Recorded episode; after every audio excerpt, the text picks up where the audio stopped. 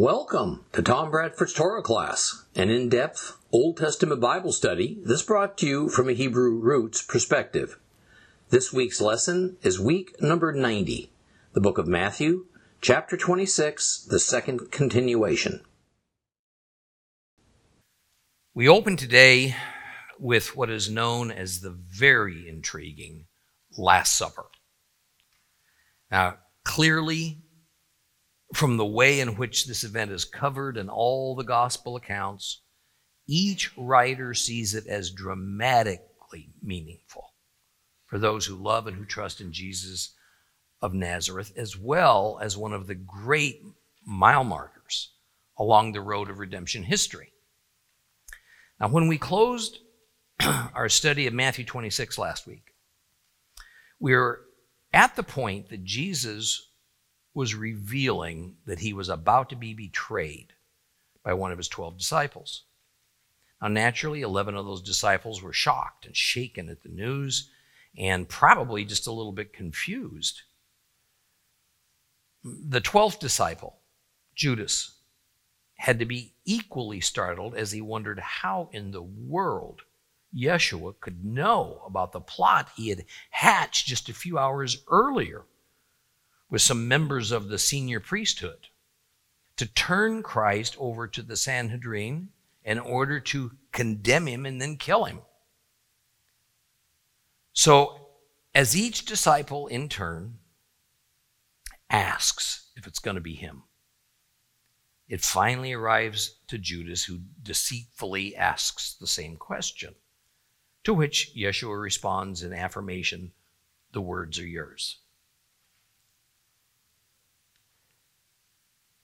Now unmasked as the betrayer, apparently Judas remained with the twelve a little longer, reclined at the table, as Yeshua led a solemn ceremony that we're going to dissect today with some tender care.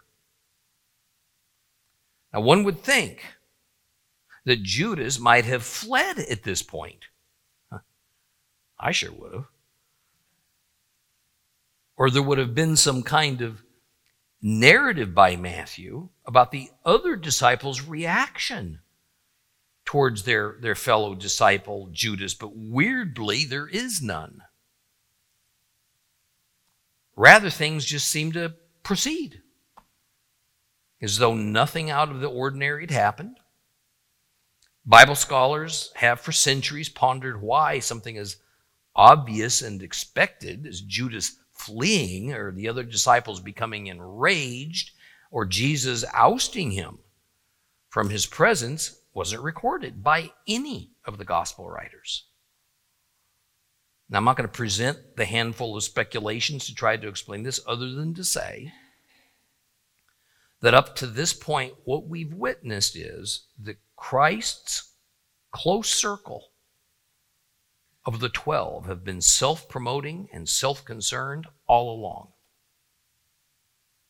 I can't escape the sense that because of this rather unseemly mindset, the innocent 11, they were more relieved that they weren't seen by Jesus as the betrayers than saddened at the fact that their master's life was soon to be snuffed out on account of the wickedness of Judas.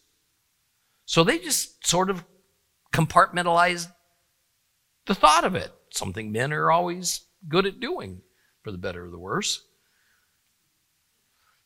And they, they moved on with their meal and the accompanying traditional holiday ceremony. Yeshua, too, seems to have set this tragic reality aside for the moment to do something that would become a centerpiece of institutional church liturgy, something that much later came to be called communion. Let's read a section, just a short section of Matthew chapter 26. Open your Bibles with me to Matthew chapter 26. We're just going to read verses 23 through 30. 23 through 30.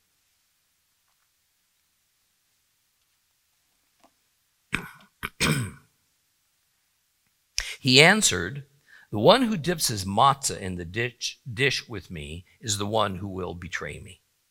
The Son of Man will die, just as the Tanakh, the Old Testament, says he will. But woe to that man by whom the Son of Man is betrayed. It would have been better for him had he never been born.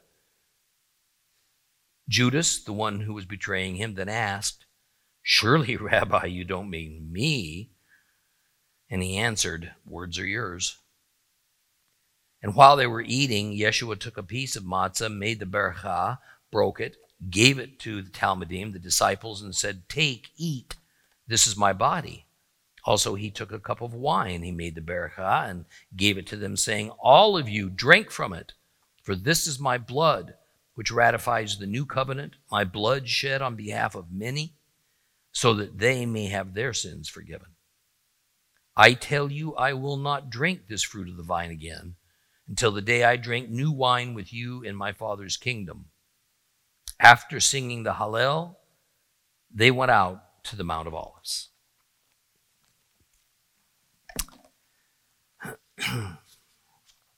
Verse 23 says that the disciple that dips his matzah into the bowl along with Christ will be the one that betrays him. Verse 24 says that Yeshua reveals that his betrayal will result in his death. However, what lays in store for this betrayer is so terrible to contemplate that having never been given life by his mother to begin with would have been far better for him. And verse 25 goes on to expose to the group that the betrayer is Judas.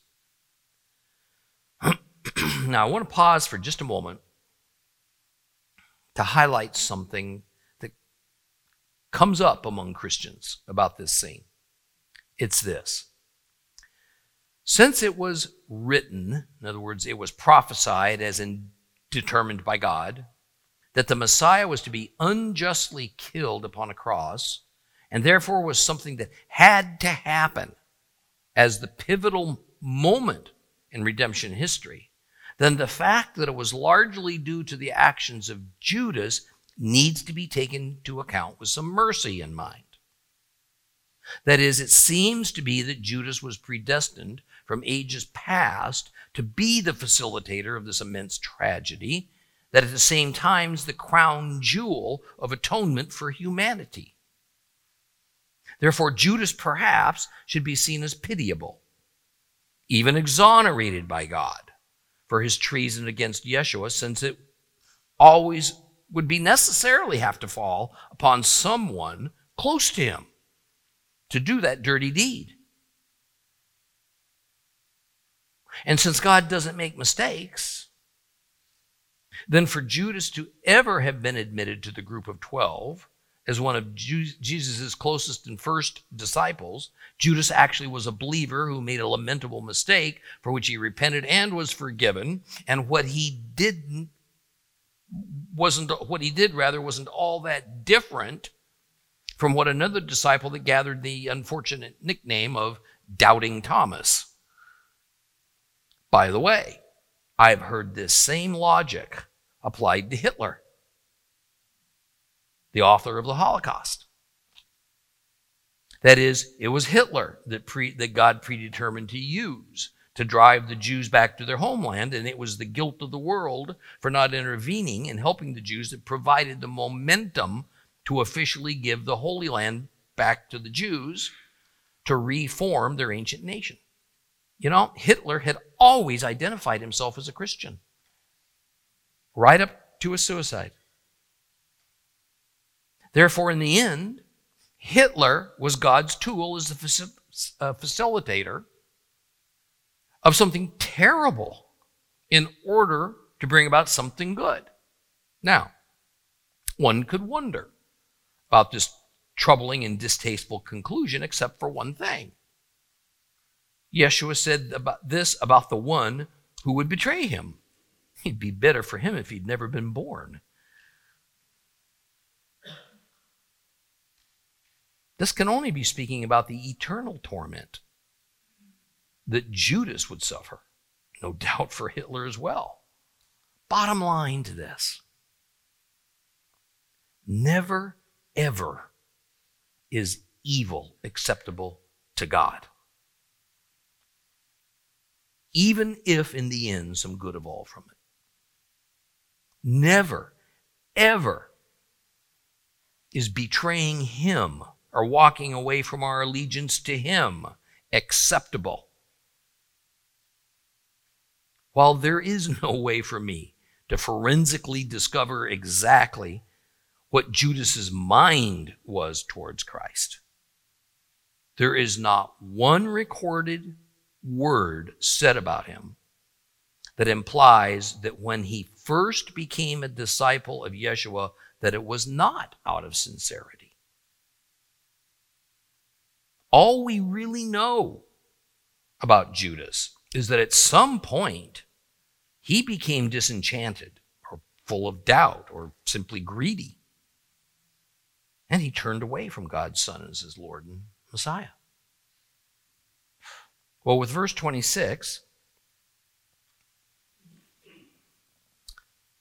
the Last Supper or Lord's Supper ceremony begins. Now, I've spent much of your time over the past few weeks slicing and dicing the biblical feasts of Passover and unleavened bread in order to bring you to the important conclusion that it is impossible that the supper we are reading about was the biblically ordained Passover meal, or Seder, as it's known within Judaism. Briefly, that is because the Passover meal is always eaten not on Passover, but rather on the first day of the seven day feast that begins the following day, the Feast of Matzah. And the Apostle John tells us that Christ was crucified on Passover, also known as Preparation Day in that era. It was during the daytime on Passover afternoon that the Passover lambs were slaughtered and then cooked. Now, since you cannot have the Passover meal without the cooked lamb, then there's no way that the Last Supper, which happened the night before, was the biblical Passover meal. Okay, let's hear what the Apostle John says about all this. In John 19, verses 13 through 18, we read, When Pilate heard that what they were saying, he brought Yeshua outside and sat down on the judge's seat in the place called the pavement in Aramaic, Gabta. It was about noon on preparation day for Passover, and he said to the Judeans, Here's your king. And they shouted, Take him away, take him away, put him to death on the stake. Pilate said to them, You want me to execute your king on the stake. And the head priest, uh, the high priest, answered, We have no king but the emperor. And then Pilate handed Yeshua over to them to have him put to death on the stake. So they took charge of Yeshua, and carrying the stake himself, he went out to a place called Skull, in Aramaic, Golgotha, and there they nailed him to the stake along with two others, one on either side, with Yeshua in the middle. And then at the end of John chapter 19, he reinforces this by saying, verse 42, so because it was preparation day for the Judeans and because the tomb was close by, that's where they buried Yeshua. See, John uses the clearest language of all the gospel accounts to pinpoint the day of Christ's crucifixion. And as we've already learned, Preparation Day was a nickname at that time for Passover Day. Because Passover Day was when all the preparations for the Passover meal were by custom made. That is, because immediately after dark, the now prepared Passover meal was to be eaten. And since a new day begins upon sunset, the Passover ends, the first day of matzah begins. And the first day of matzah is a biblically ordained great Sabbath, not the regular seventh day Sabbath in which no work was to be done, including no food preparation. So, while the Last Supper indeed occurred on Passover, it was in the first hour or two of the day. But that occurs just after sunset. It happens several hours before the slaughter of the lambs that would occur on Passover day. Now, notice something else that's sort of buried in this verse from John 19. John says it was preparation day for the Judeans. For the Judeans. See, our eyes kind of skip over this. But when we pause to reflect upon it, it's kind of an odd thing to say. Who else would preparation day be for? See, the issue is this. In Greek, the word that the complete Jewish Bible correctly translates as Judeans is Ioudaios. While this is regularly translated into English as Jew or Jewish, that misses the mark. The literal meaning, depending on the context, generally speaking, is Judean or a person more distantly to be considered part of the tribe of Judah, and these two identifications are not precisely the same. A Judean, look at the map up here, a Judean was a resident of the Roman governing district called Judea. It's like saying Floridian or Californian or New Yorker. The difference is that this term only applied to a resident of the district of Judea that was also a Hebrew. A Gentile living in Judea probably wouldn't have called himself a Judean. On the other hand, a person from the tribe of Judah is technically a Judahite. And while Judahite is a tribal identification, Judean is a kind of national identification.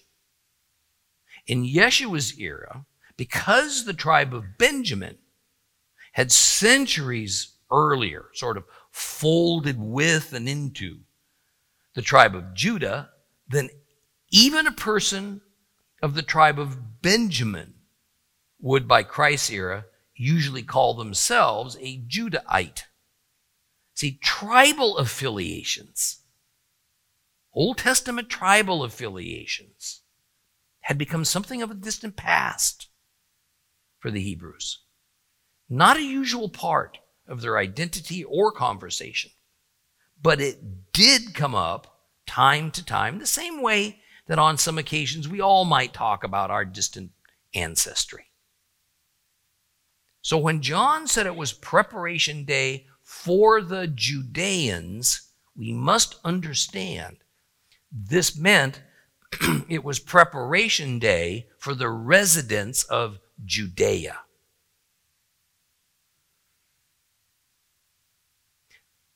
In the traditions that were developed by the Hebrew residents of Judea, Passover day at some point became deemed preparation day. But neither Christ nor his disciples were Judeans. They were all Galileans. Galileans had developed their own set of traditions about celebrating the feast days that were separate from the Judeans. So the implication by the Apostle John is that the Galileans had not nicknamed Passover Day as preparation day. Rather, that was an innovation of the Judeans. Now remember that all but the Judeans had to pack up and travel anywhere from a few to several days to come to Jerusalem for, for the holidays of Passover and unleavened bread. so it's easy to see why, out of practicality, some traditions had to be created to allow for this.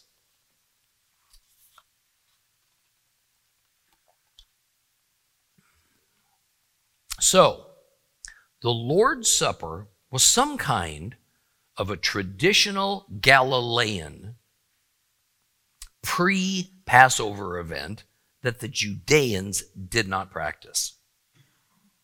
Among Christian Bible scholars, it is common for them to observe that when we read of the bowl that Christ says he and the betrayer would put their bread into, and when we read of partaking the wine, that we are to equate this to the Passover Seder protocol.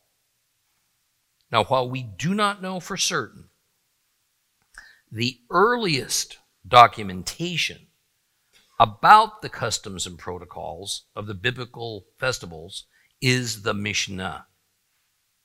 The problem is that the Mishnah was created in the third century, well after the time of Christ.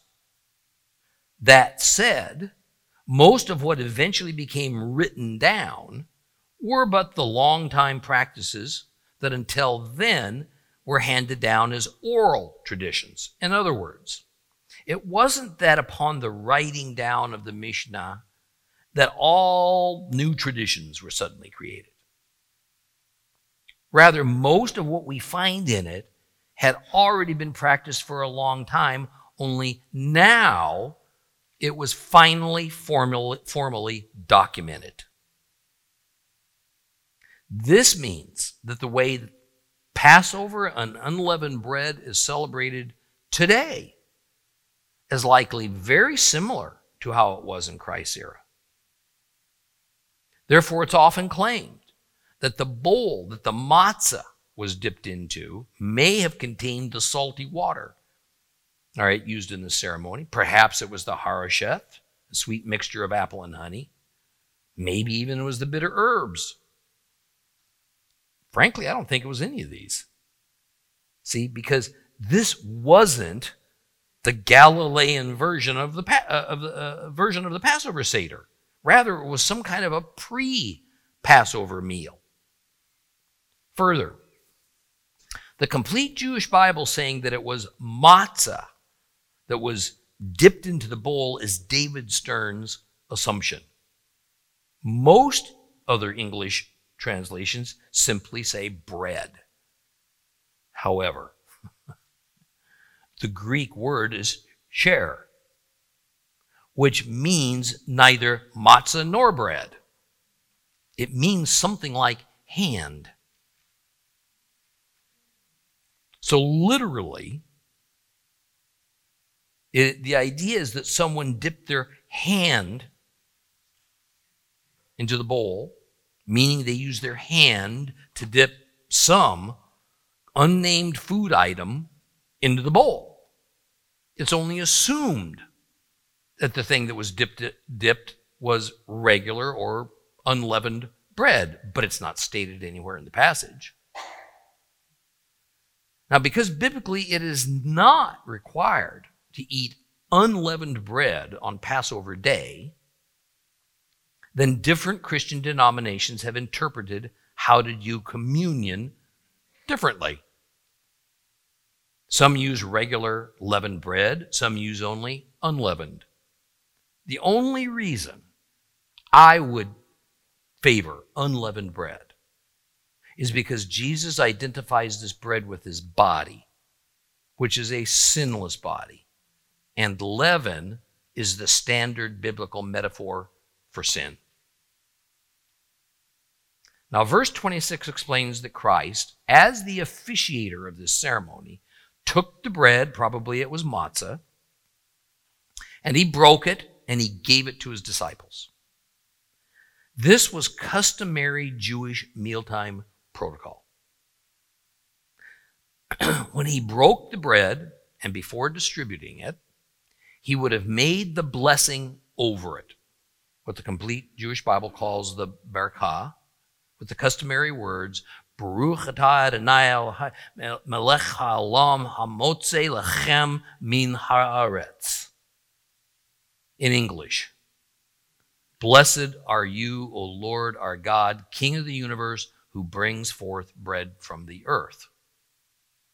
But then he said something that was anything but customary.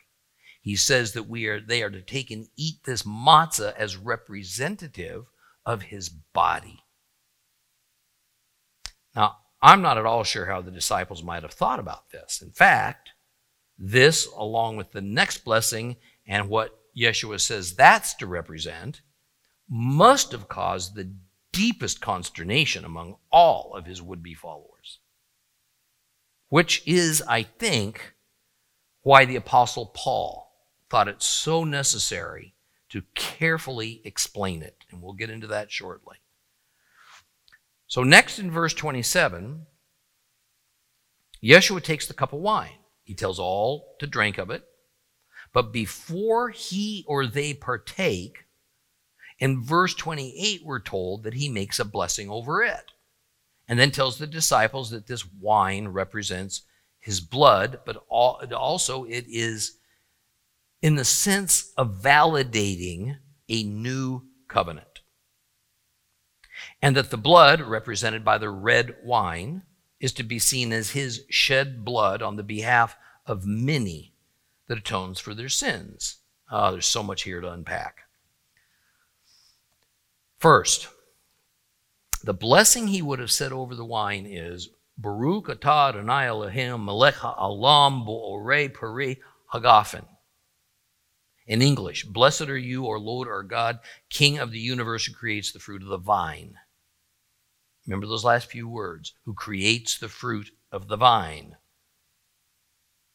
That Jesus uses those words is confirmed by the verse 29 when after the blessing over the wine, he tells his disciples they won't be drinking this fruit of the vine until he does so with them in the kingdom. We should understand that this blessing over the bread and the wine was rather standard over meals, not necessarily confined to religious holidays.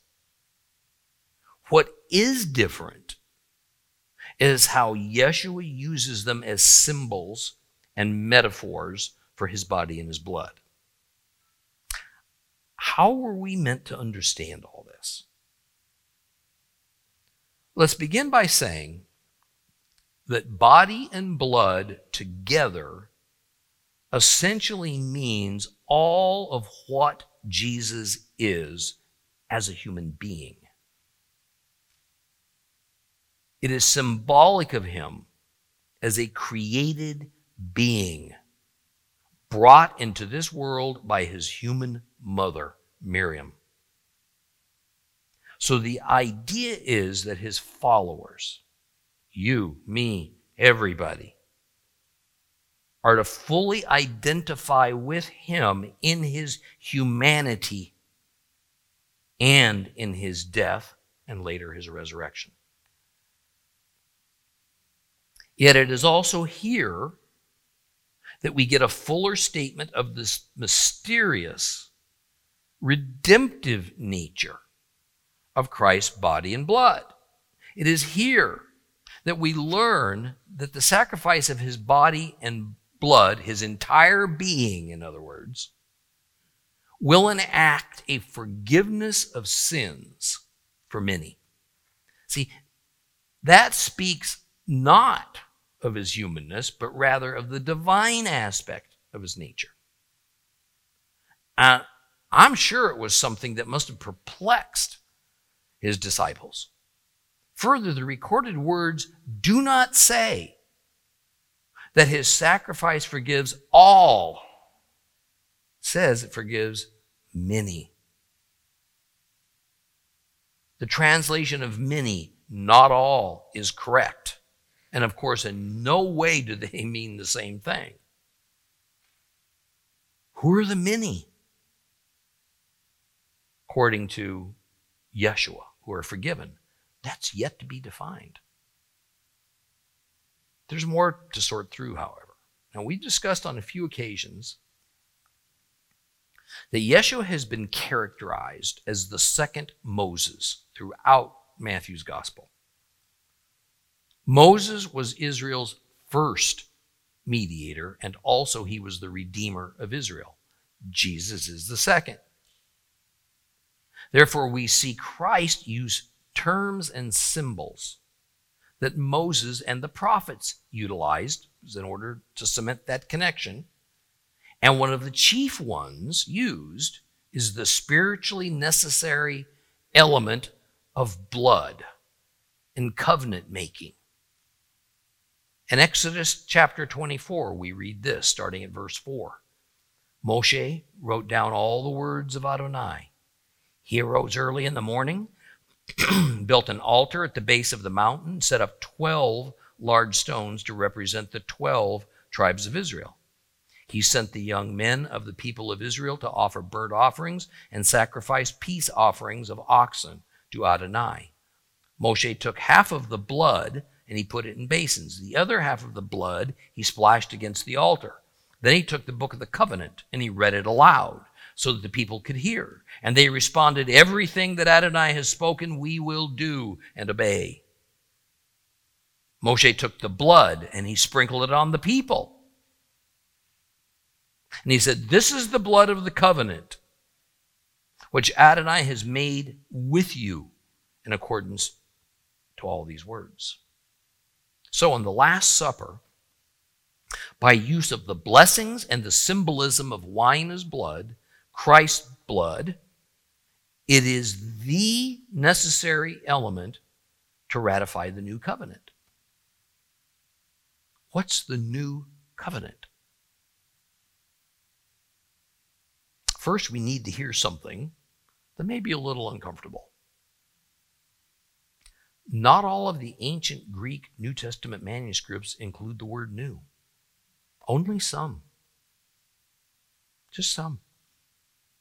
What we find often is not in the oldest Greek manuscripts of the Gospels is that Christ is quoted as saying, This is the blood of the covenant, which is shed for many for forgiveness of sins.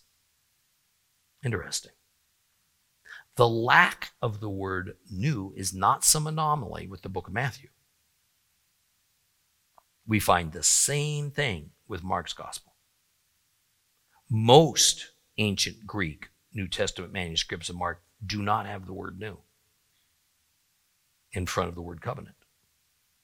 Mark 14 24 reads almost identically with Matthew 26 28.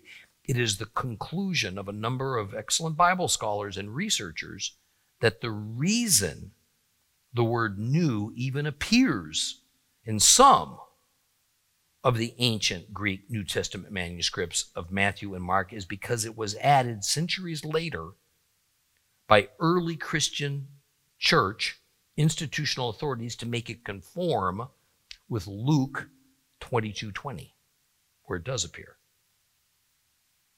all the ancient Greek manuscripts of Luke seem to include the word new in front of the word covenant. So, Luke writes that it is the new covenant that Christ is ratifying with his blood. So, why is it that all the manuscripts of Luke's gospel call it the new covenant, but the manuscripts of Mark and Matthew often simply call it the covenant? Little mystery here. Well, a clue is that the Gospel of Luke was written after both Matthew's and Mark's. And there's a very good reason, very good reason, that Luke would have added the word new to form new covenant. And we're going to talk about very soon, we're going to talk about what that reason may have been. So, what does this mean then theologically? If Yeshua only said, This is my blood of the covenant, and not, This is my blood of the new covenant, I'm going to muddy this up a little bit further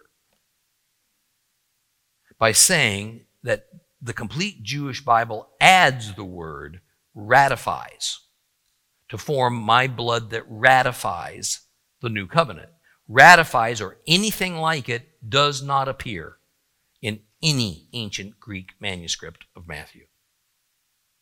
Inserting the word ratifies, you see, serves an interpretational purpose for the author of the complete Jewish Bible by assuming there is a new covenant that is in need of being ratified by Yeshua's blood, as opposed to the text speaking about what can only be the existing covenant of Moses. Now, one could easily construe this verse to mean that adding Yeshua's blood upon the covenant of Moses does something that up to now it couldn't do, making one sacrifice on behalf of many. Now, I've heard it said by countless pastors that the real innovation that's been created is that Yeshua's blood forgives sins, while the covenant of Moses, with its animal blood sacrifices, only covers them. Whatever good that does, or whatever that's supposed to mean. That is just biblically not correct. Long before Yeshua was born, a person who sinned and made the sacrifice that the law of Moses called for indeed had their sin forgiven. And it says so unequivocally countless times in the Torah. Sincere repentance was also needed, but that, along with a proper altar sacrifice, indeed forgave sin in God's eyes.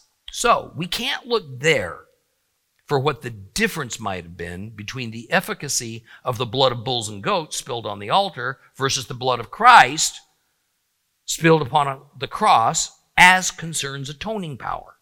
Yet, if we assume that the covenant that Yeshua spoke of in, was indeed a new covenant, then what exactly is he referring to? Because whatever it is, we certainly do not find it in the gospel accounts. The record or even implication of him creating some new named covenant from whole cloth is not there, something that had never before existed. See, the usual interpretation is that he's speaking about Jeremiah 31. And I agree, by the way. I agree that indeed, if he ever actually spoke of a new covenant, Jeremiah 31 is the logical place to look for it. I'm going to spend the first, I'm going to first read the part that most Christians have heard quoted by our church authorities. Then afterward, I'm going to read the verses that follow that short passage that puts what was said into proper context. Jeremiah 31, verses 30 through 32. Here, the days are coming, since, uh, says Adonai, when I will make a new covenant with the house of Israel and with the house of Judah. It will not be like the covenant I made with their fathers on the day I took them by their hand and brought them out of the land of Egypt, because they, for their part, violated my covenant, even though for I, for my part, was a husband to them, says Adonai. For this is the covenant I will make with the house of Israel after those days. I will put my Torah within them and write it on their hearts. I'll be their God, they'll be my people. Here's another version of this last verse that I want to share with you that uh, in the way it's more customarily translated in English Bibles. But this is the covenant which I will make with the house of Israel after those days, declares the Lord. I'll put my law within them and on their heart I'll write it, and I'll be their God, and they'll be my people. Where the complete Jewish Bible says the Lord will put the Torah within people's hearts, all other English versions say the Lord will put his law into their hearts. So, is this implying the creation of a brand new, never before existing law that God will put into the hearts of those he has elected? The institutional church historically sort of ignores this part of the verse and says that really what is put into our hearts is the Holy Spirit. So, with this innovation, the Holy Spirit replaces the law. Now, that's anything but what this passage says. So, what law is this talking about? It's either the law that already existed, the law of Moses, or it's some mysterious, unspoken, brand new law that's nowhere found in the Bible. Rather, the only new feature about the new covenant that Jeremiah records is that instead of existing only on slabs of stone or on sheepskins, that is, the law is something that's external to humans, rather, God will miraculously write his law on the minds, on the hearts of his people. The external becomes internal. Even more. Who exactly does God make Jeremiah's new covenant with? Verse 31 explicitly says he's making it with the house of Israel and the house of Judah. That is, all the tribes of Israel. There's no inclusion of Gentiles here. Certainly no mention of the Gentile church. And yet, that is exactly how the institutional church spins this passage to mean. I promise we read a little more of Jeremiah 31. So as we just continue, what I just gave you, starting at verse 34, this is what Adonai says, who gives the sun his light for the day, who ordains the laws for the moon and the stars to provide light for the night, who stirs up the sea until the waves roar. Adonai Zevaot is his name. If these laws leave my presence, says Adonai, then the offspring of Israel will stop being a nation in my presence forever. This is what Adonai says If the sky above can be measured and the foundations of the earth can be fathomed, then I will reject all the offspring of Israel for all that they have done, says Adonai. See, that passage makes two things very clear about whatever this new covenant is. First, God's ordained laws will not disappear. Second, to make the point as graphic as possible, the Lord says that if these laws do ever leave his presence, only then will Israel and their offspring stop being a nation before him. The law remains in force, and only should the sky, the universe, be measured and the earth fathomed. Now, this is an expression meaning something that cannot and never will happen. Only then would God reject Israel. Yeshua reinforces those thoughts 700 years later using very similar imagery to what Jeremiah recorded. During the Sermon on the Mount, Jesus says in Matthew 5 17 through 19, something many of you could almost all recite by heart Do not think I have come to abolish the Torah or the prophets. I've come not to abolish, but to complete. I tell you that until heaven and earth passes away, not so much as a yud or a stroke will pass from the Torah, not till everything that must happen has happened. So whoever disobeys the least of these commandments, teaches others to do so, will be called the least in the kingdom of heaven. But whoever obeys them and teaches them will be called great in the kingdom of heaven. There you have it. In Jeremiah 31, God says the law's going nowhere. However, he is going to place that law within humans as opposed to existing only outwardly. And Christ reinforces that thought. in Matthew 5, and really throughout his entire Sermon on the Mount. Now, assuming that Jeremiah 31 is the source of this new covenant, then the one thing we do know is that it is not a covenant that replaces anything, and especially not the covenant of Moses. Biblically, no covenant made between God and man is ever abolished or replaced, but new ones do get added.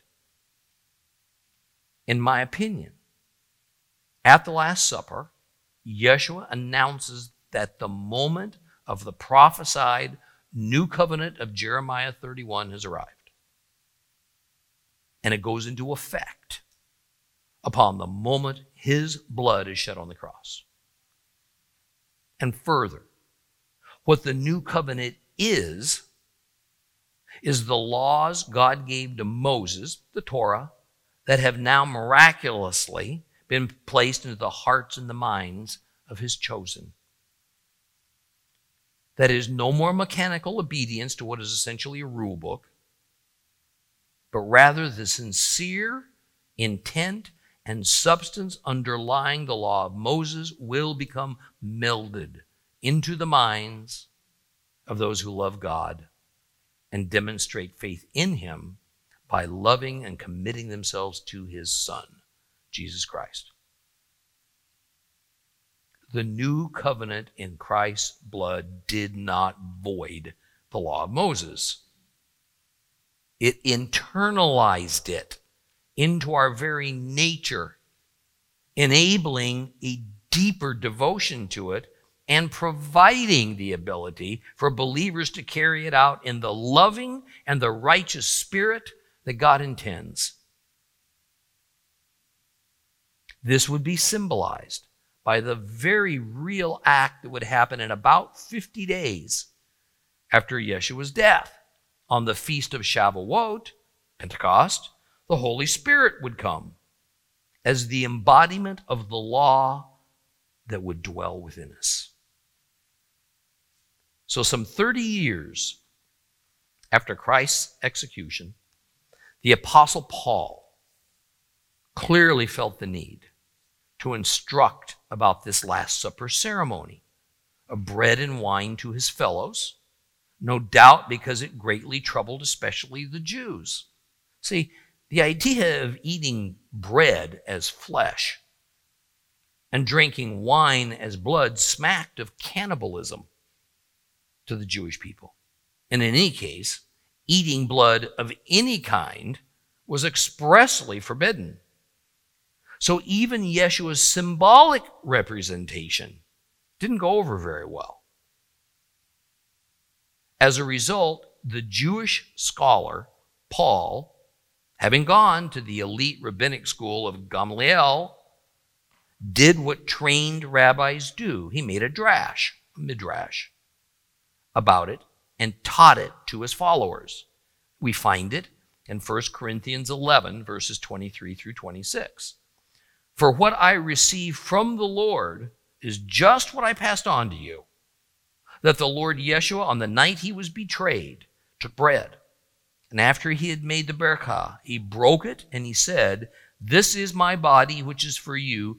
Do this as a memorial to me. Likewise, also the cup after the meal, saying, This is the new covenant affected by my blood. Do this as often as you drink it as a memorial to me. For as often as you eat this bread and drink this cup, you proclaim the death of the Lord until he comes. Now, we have here a perspective that Paul adds to the Last Supper ceremony that appears Yeshua did not include. Because it is here that we find the instruction as often as you drink it, do it as a memorial to me. There is no instruction in Matthew 26 from, uh, from Christ for his disciples to repeat this ceremony. It is presented as a one time event.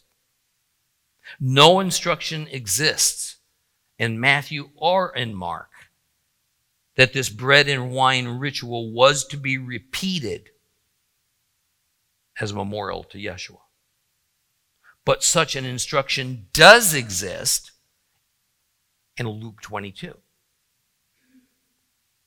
So, why in Luke does his gospel account refer to the covenant Yeshua was talking about as new, and that the bread and wine, the taking of it, is meant to be a repeated memorial to him, but the other gospel accounts don't?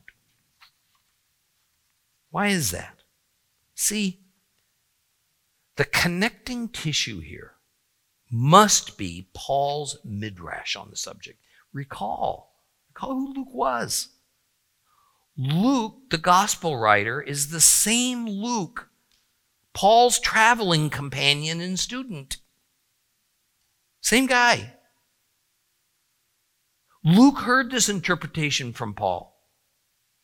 And so when Luke wrote his gospel, it would seem that he incorporated Paul's understanding of the meaning of the Last Supper by what we just read in 1 Corinthians chapter 11. Look again at Matthew 26, verse 29. This statement is also a prophecy about his death and resurrection, although no doubt the disciples didn't understand it that way at the time.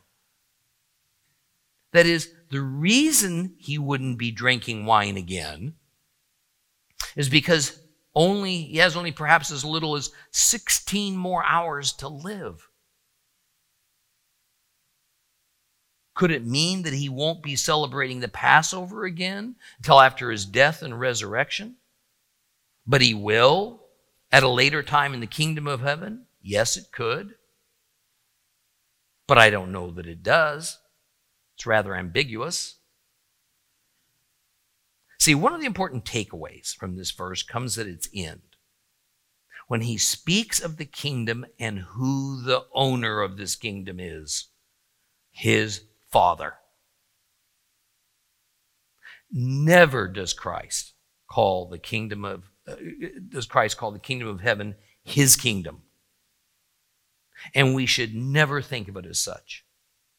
He will rule over it with all authority but he will do so as his father's agent.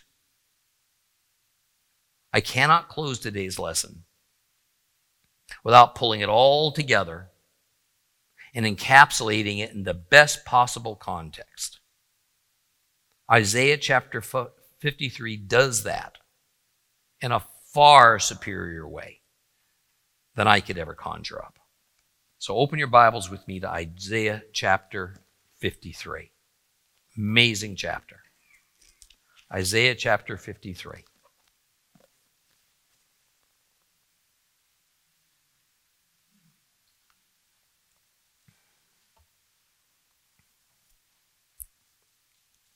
Who believes our report? To whom is the arm of Adonai revealed? For before him he grew up like a young plant, like a root out of dry ground. He was not well formed or especially handsome. We saw him, but his appearance didn't attract us.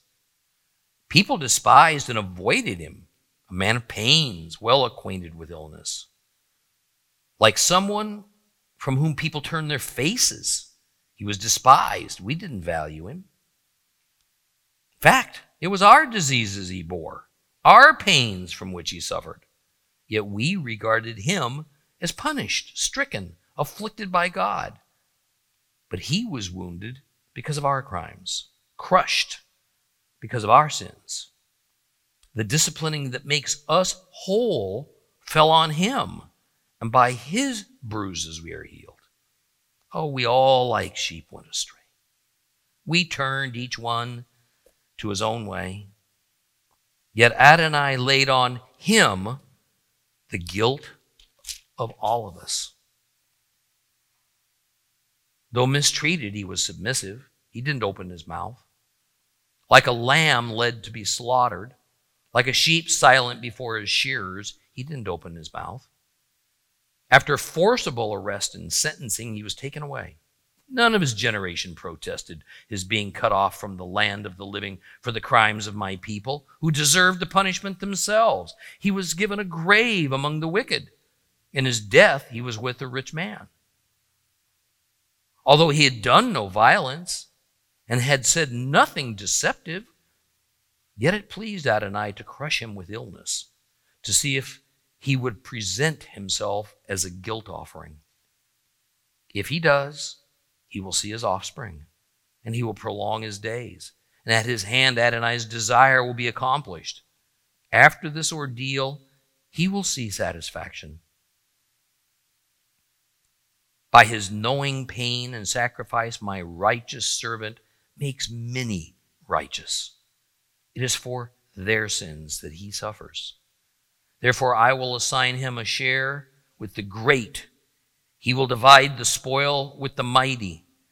For having exposed himself to death and being counted among the sinners, while actually bearing the sin of many and interceding for the offenders. We'll continue with Matthew chapter 26 next time.